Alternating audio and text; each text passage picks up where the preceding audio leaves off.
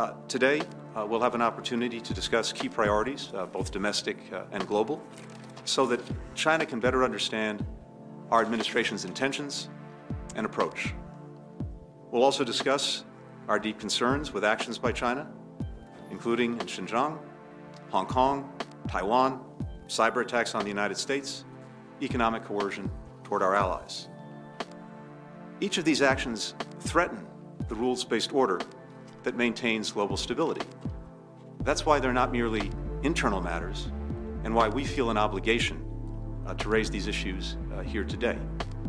Uh, I've said that the United States relationship with China will be competitive where it should be, collaborative where it can be, adversarial where it must be. I'm Andrew Xu, and welcome to the Aftermath. Two weeks ago, the first high level meeting between China and the US under the Biden administration took place.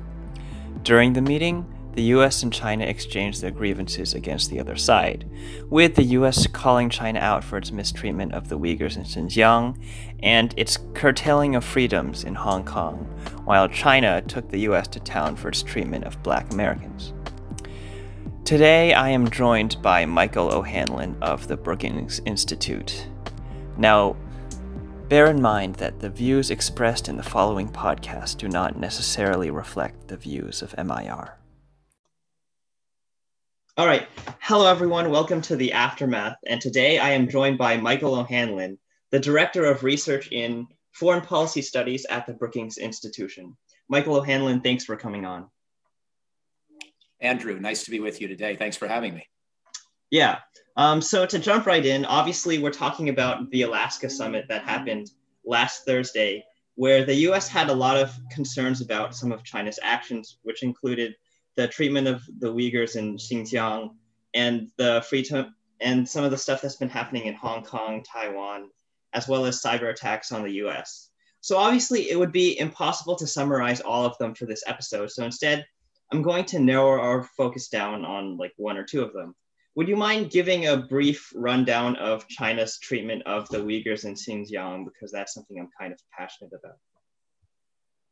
Yeah, thank you, because this is an important question where I actually have a difference of opinion, not only most importantly with the Chinese government and its treatment of the Uyghurs, but also of the United States government's position that this treatment amounts to genocide. I don't know about you, but growing up when I did, and then studying genocide historically and even in the course of my lifetime, I think of genocide as what Hitler did to the Jews or what the Turks uh, did to the Armenians in 1915, or what the uh, Rwandan Hutu did to the Tutsi in 1994, or possibly the Khmer Rouge in Cambodia, although that was more, you know, one group killing members of the same group. So that, that was more ideologically motivated and, and less about, you know, one, one kind of group try to exterminate another. But the point about genocide is that it's really trying to eliminate a population or a large, large fraction thereof. And I think the US government uses that term now in response or in regard to China's treatment of the Uyghurs because there have been a number of known instances of either forced sterilization or certainly family planning. And, um, and you know, therefore, one could imagine the Uyghur population being reduced over time in what therefore amounts to sort of slow motion genocide by other means. Uh, but I still don't think the same term should be used that we associate with gas chambers and machetes and killing fields. So uh, I think severe repression is the better way to think of it. And what the Chinese have essentially done in this area, the ethnic Chinese, is to is, is to face down the ethnic Uyghur population, much of which is Muslim, and much of which doesn't feel itself very Chinese, and try to just inculcate in them a completely different sense of nationhood and if they can't do that, then marginalize them. And that's perhaps where the genocide concern comes into play. Uh, but what's happening now is largely imprisonment, quote unquote, re education or indoctrination, trying to make these Uyghurs good communists rather than good Muslims. And, uh, you know, rather than having an identity with their own ethnic group, having an identity with the Chinese nation and state. And the methods are reasonably repressive uh, or unreasonably repressive. They are strong armed. They are generally not violent, as I understand the situation, but they certainly involve uh, coercion, forced incarceration, and in some cases, perhaps uh, forced sterilization, which of course is violent. So I don't want to suggest the Chinese deserve any kind of, you know, a, a whitewash over what they're doing. Uh, and I think it is severe repression. It's just not genocide. Okay, um, so would you say it would be correct to use the term concentration camps for like what what they're being put in? Well, I think I should stay agnostic on that because I you may have done this, and it may be possible to do this. I have not studied the aerial, aerial photographs that may be available. I have not seen um, firsthand photographs. I have only read in black and white on the printed page uh, what's going on. And my understanding is that these are internment camps, and they are camps where you know they're akin to prisons, and uh, that is serious enough and bad enough and unacceptable enough that the United States government, the Canadian government, and many others should be objecting as we are. So again, I'm not trying in any way to suggest that what China is doing is defensible or okay. But no, I would not use the term concentration camp from what I have seen so far. Now, maybe if I saw uh, footage, I would have to revisit that if indeed the conditions were so inhumane or if indeed the conditions were uh, combined with violence and uh, you know w- with punishment, uh, severe punishment, physical corporal punishment, uh, or certainly killing. That's when I start to use the term concentration camp. And from what I understand, this is closer to a forced internment, which again is bad enough, but is different. Okay. Um, so for the sake of time, I'm just gonna um, since there are like so many grievances that the U.S. has with China, I'm just going to ask you for like one more rundown, which is just some of the freedoms that have been curtailing in Hong Kong. Would you mind elaborating on some of the stuff that's been happening there? Yeah, and again, uh, I'm happy to comment, but I'm really just giving you a generalist uh, opinion. My my overall expertise is really on what I would call traditional national security matters. So, military forces, use of force, territorial disputes, to some extent, things like cyber warfare. Uh, so, Hong Kong and political freedom is you know, of interest to me and importance, but I wouldn't consider myself a specialist. Having said that, I think it's important to begin with the history. The history is the British took Hong Kong from the Chinese. And this happened in the 19th century. It was part of, may even have been, may have begun sooner than that, but it certainly took off with the European powers carving up pieces of China in the 19th century, insisting on trading privileges for their own companies, uh, in the case of the Brits, actually bringing opium and making the Chinese buy and use it to create a market for opium that they uh, largely produced in India or elsewhere. And so the British history with Hong Kong is really quite reprehensible. Frankly, probably worse than what the Chinese are doing in Xinjiang province today, and certainly uh, no better. But that's the context in which Hong Kong was established, and the British just held on to it, even as with the aftermath of the world wars and the aftermath of uh, decolonization movements, they had to give up their other holdings within China. And certainly when the Chinese Communist Party came to power in 1949, it was no longer conceivable that European or other Western powers could hold on to chunks of China, but the British still did keep Hong Kong. And then uh, by the late 1990s, there was uh, a deal struck by which Britain would, uh, as required in an earlier treaty, surrender its hold on Hong Kong, but it would try to protect the prerogatives of uh, many people living there, many Brits, many Chinese, but all of them with some kind of, or most of them with some kind of a Hong Kong identity distinct from attachment to China, and very happy with this city that was an international crossroads, that was free, that had a lot of energy and bustle, that had political liberties, that, um, you know, even though it once had been a British colony, was really a functioning democracy in most ways in the latter decades of the 20th century. And the deal was that China would take over broader sovereign control, but that it would uh, preserve many of those separate liberties and it would have some say in the governance, but it would also allow for a vibrant independent, democratic Hong Kong citizenry and political class. And that's the deal that has been repudiated in the last couple of years. So for 20 years or so, the Chinese basically said, we'll stick to our bargain.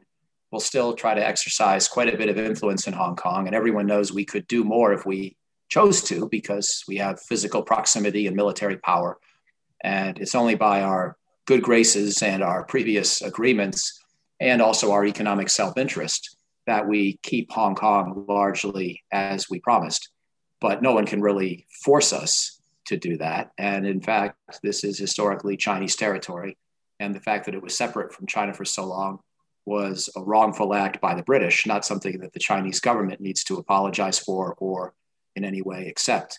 So I think as the Chinese looked back on the history with that kind of an attitude, uh, some of it quite understandable. And then also as President Xi continued his crackdown on independence and dissidents inside of China, which is, of course, to a Western mind, less understandable and in fact unacceptable. But you put those two things together and, and then you throw in a little COVID.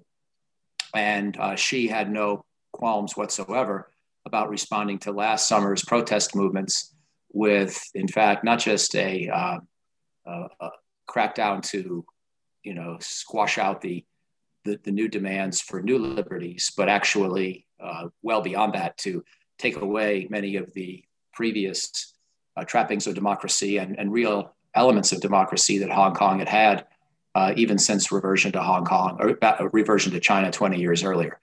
And so now we're living in a new world where essentially Hong Kong's becoming fully part of China. And it's harder and harder to distinguish the way it's governed from the way the rest of the country is governed. You know, China does have coastal cities like Shanghai that have their own spirit, their own energy, that their own local political leaders who have some leeway granted them by the central Communist Party in Beijing. And I think Hong Kong will probably stay like that. It will still have its own local flavor and be different in some ways from the rest of China.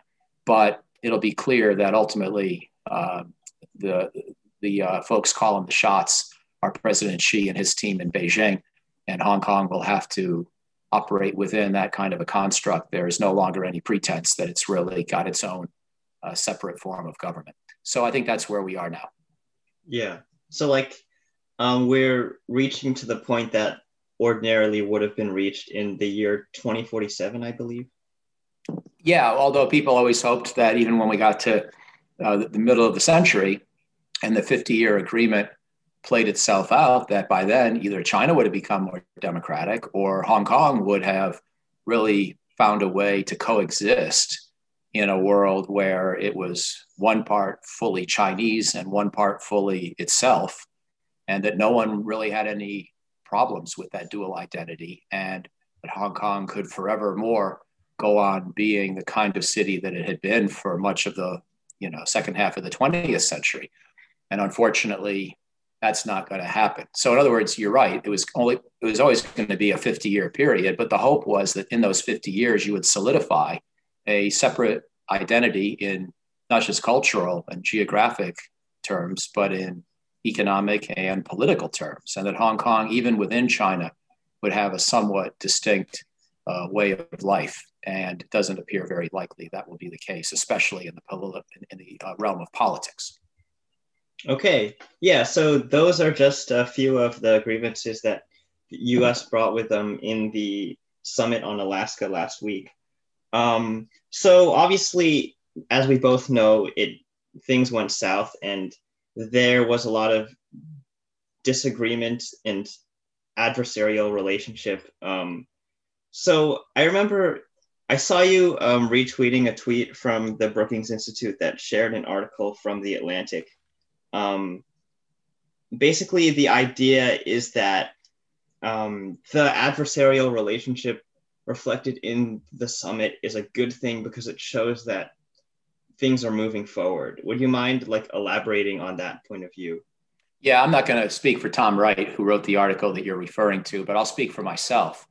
And um, and I do think that there's at least some uh, accuracy to what Tom has identified here as a, a usefulness in getting things out in the open.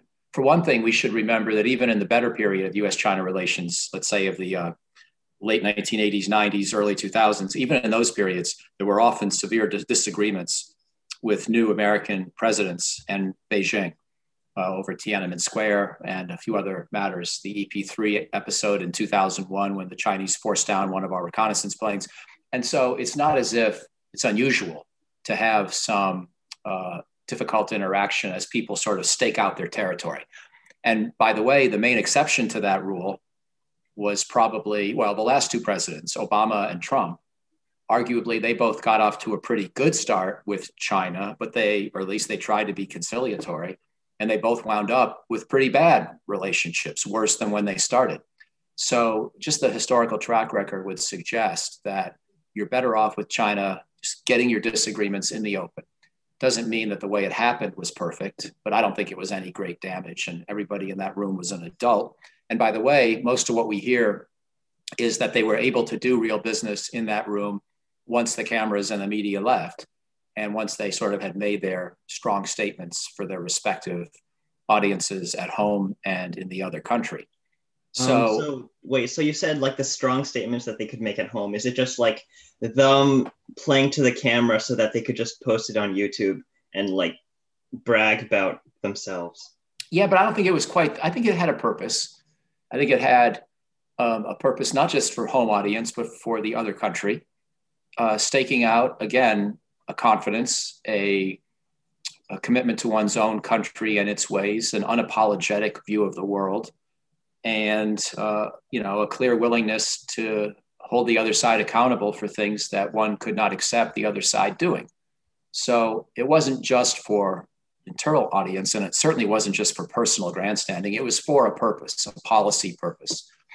But it did not preclude, from what I understand, uh, the private conversations actually having some degree of seriousness and constructiveness as well. So I'm not overly worried that this happened.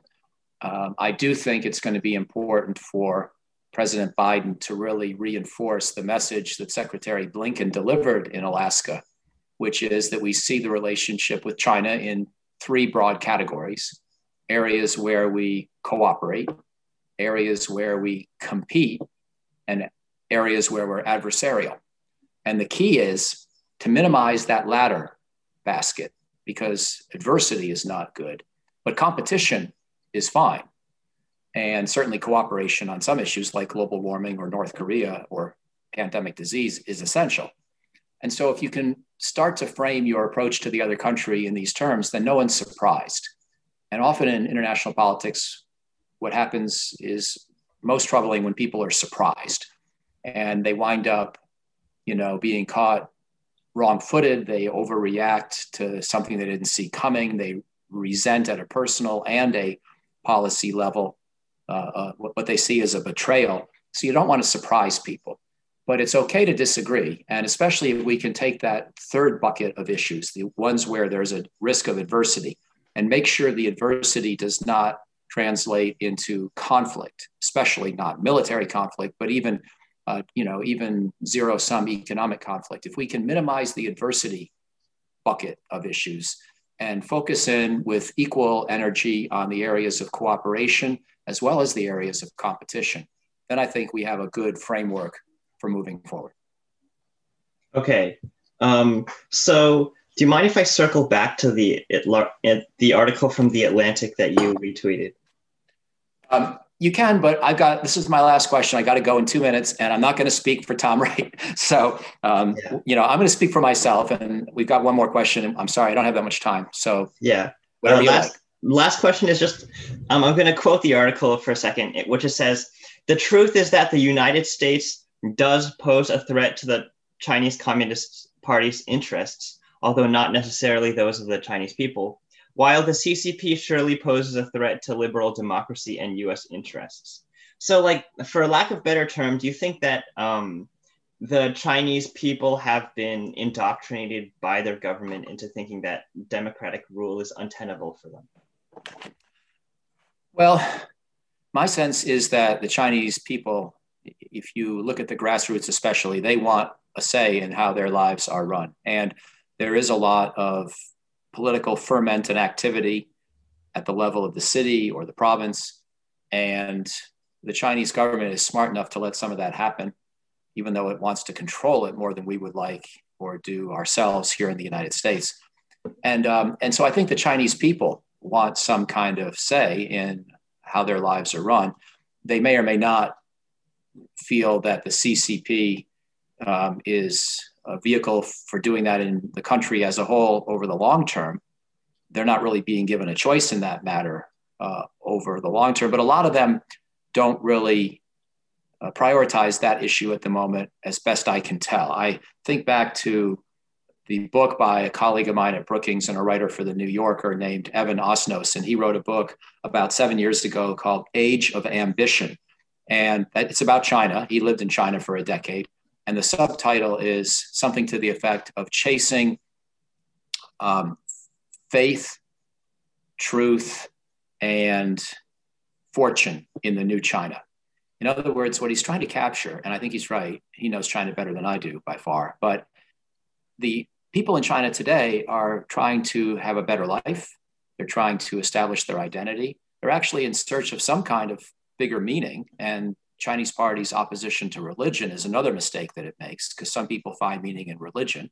Others find it perhaps in a sense of Chinese nationhood or history, others through their families. In any event, most people in China today, I believe, are not necessarily obsessed with the question of communism versus democracy. They're more focused on improving their lives within the parameters in which they can operate and live. And in some cases, that involves local participatory governance, uh, what we might call, you know, democracy at the grassroots level or the local level. In other cases, it doesn't really involve high matters of state. It's more about economic betterment, uh, more about spirituality, more about uh, ambition in a personal or communal sense. And so I just don't know that this is the number one question for most Chinese. I mean, uh, you know, ultimately you're going to do better and find better guests to speak to the to the interests and the uh, goals of the Chinese people. I have not lived in China. I've only visited on short trips uh, eight or 10 times in my life. I don't consider myself a full time specialist on China. I'm a national security specialist. So all I can do is give you my sense that ultimately, I think the Chinese people do care about the quality of their lives and do have some degree of accountability they would like to hold their government to, but they're not obsessing with this question of democracy quite the way we sometimes do in the West. Okay, Michael O'Hanlon, thanks for coming on. Andrew, thank you. And I'm sorry I don't have more time, but appreciate the chance and have a great rest of the weekend. Thank you for listening to MIR. If you like the episode, make sure to follow us on Spotify, Podbean, or wherever you listen to podcasts. Until then, this has been The Aftermath.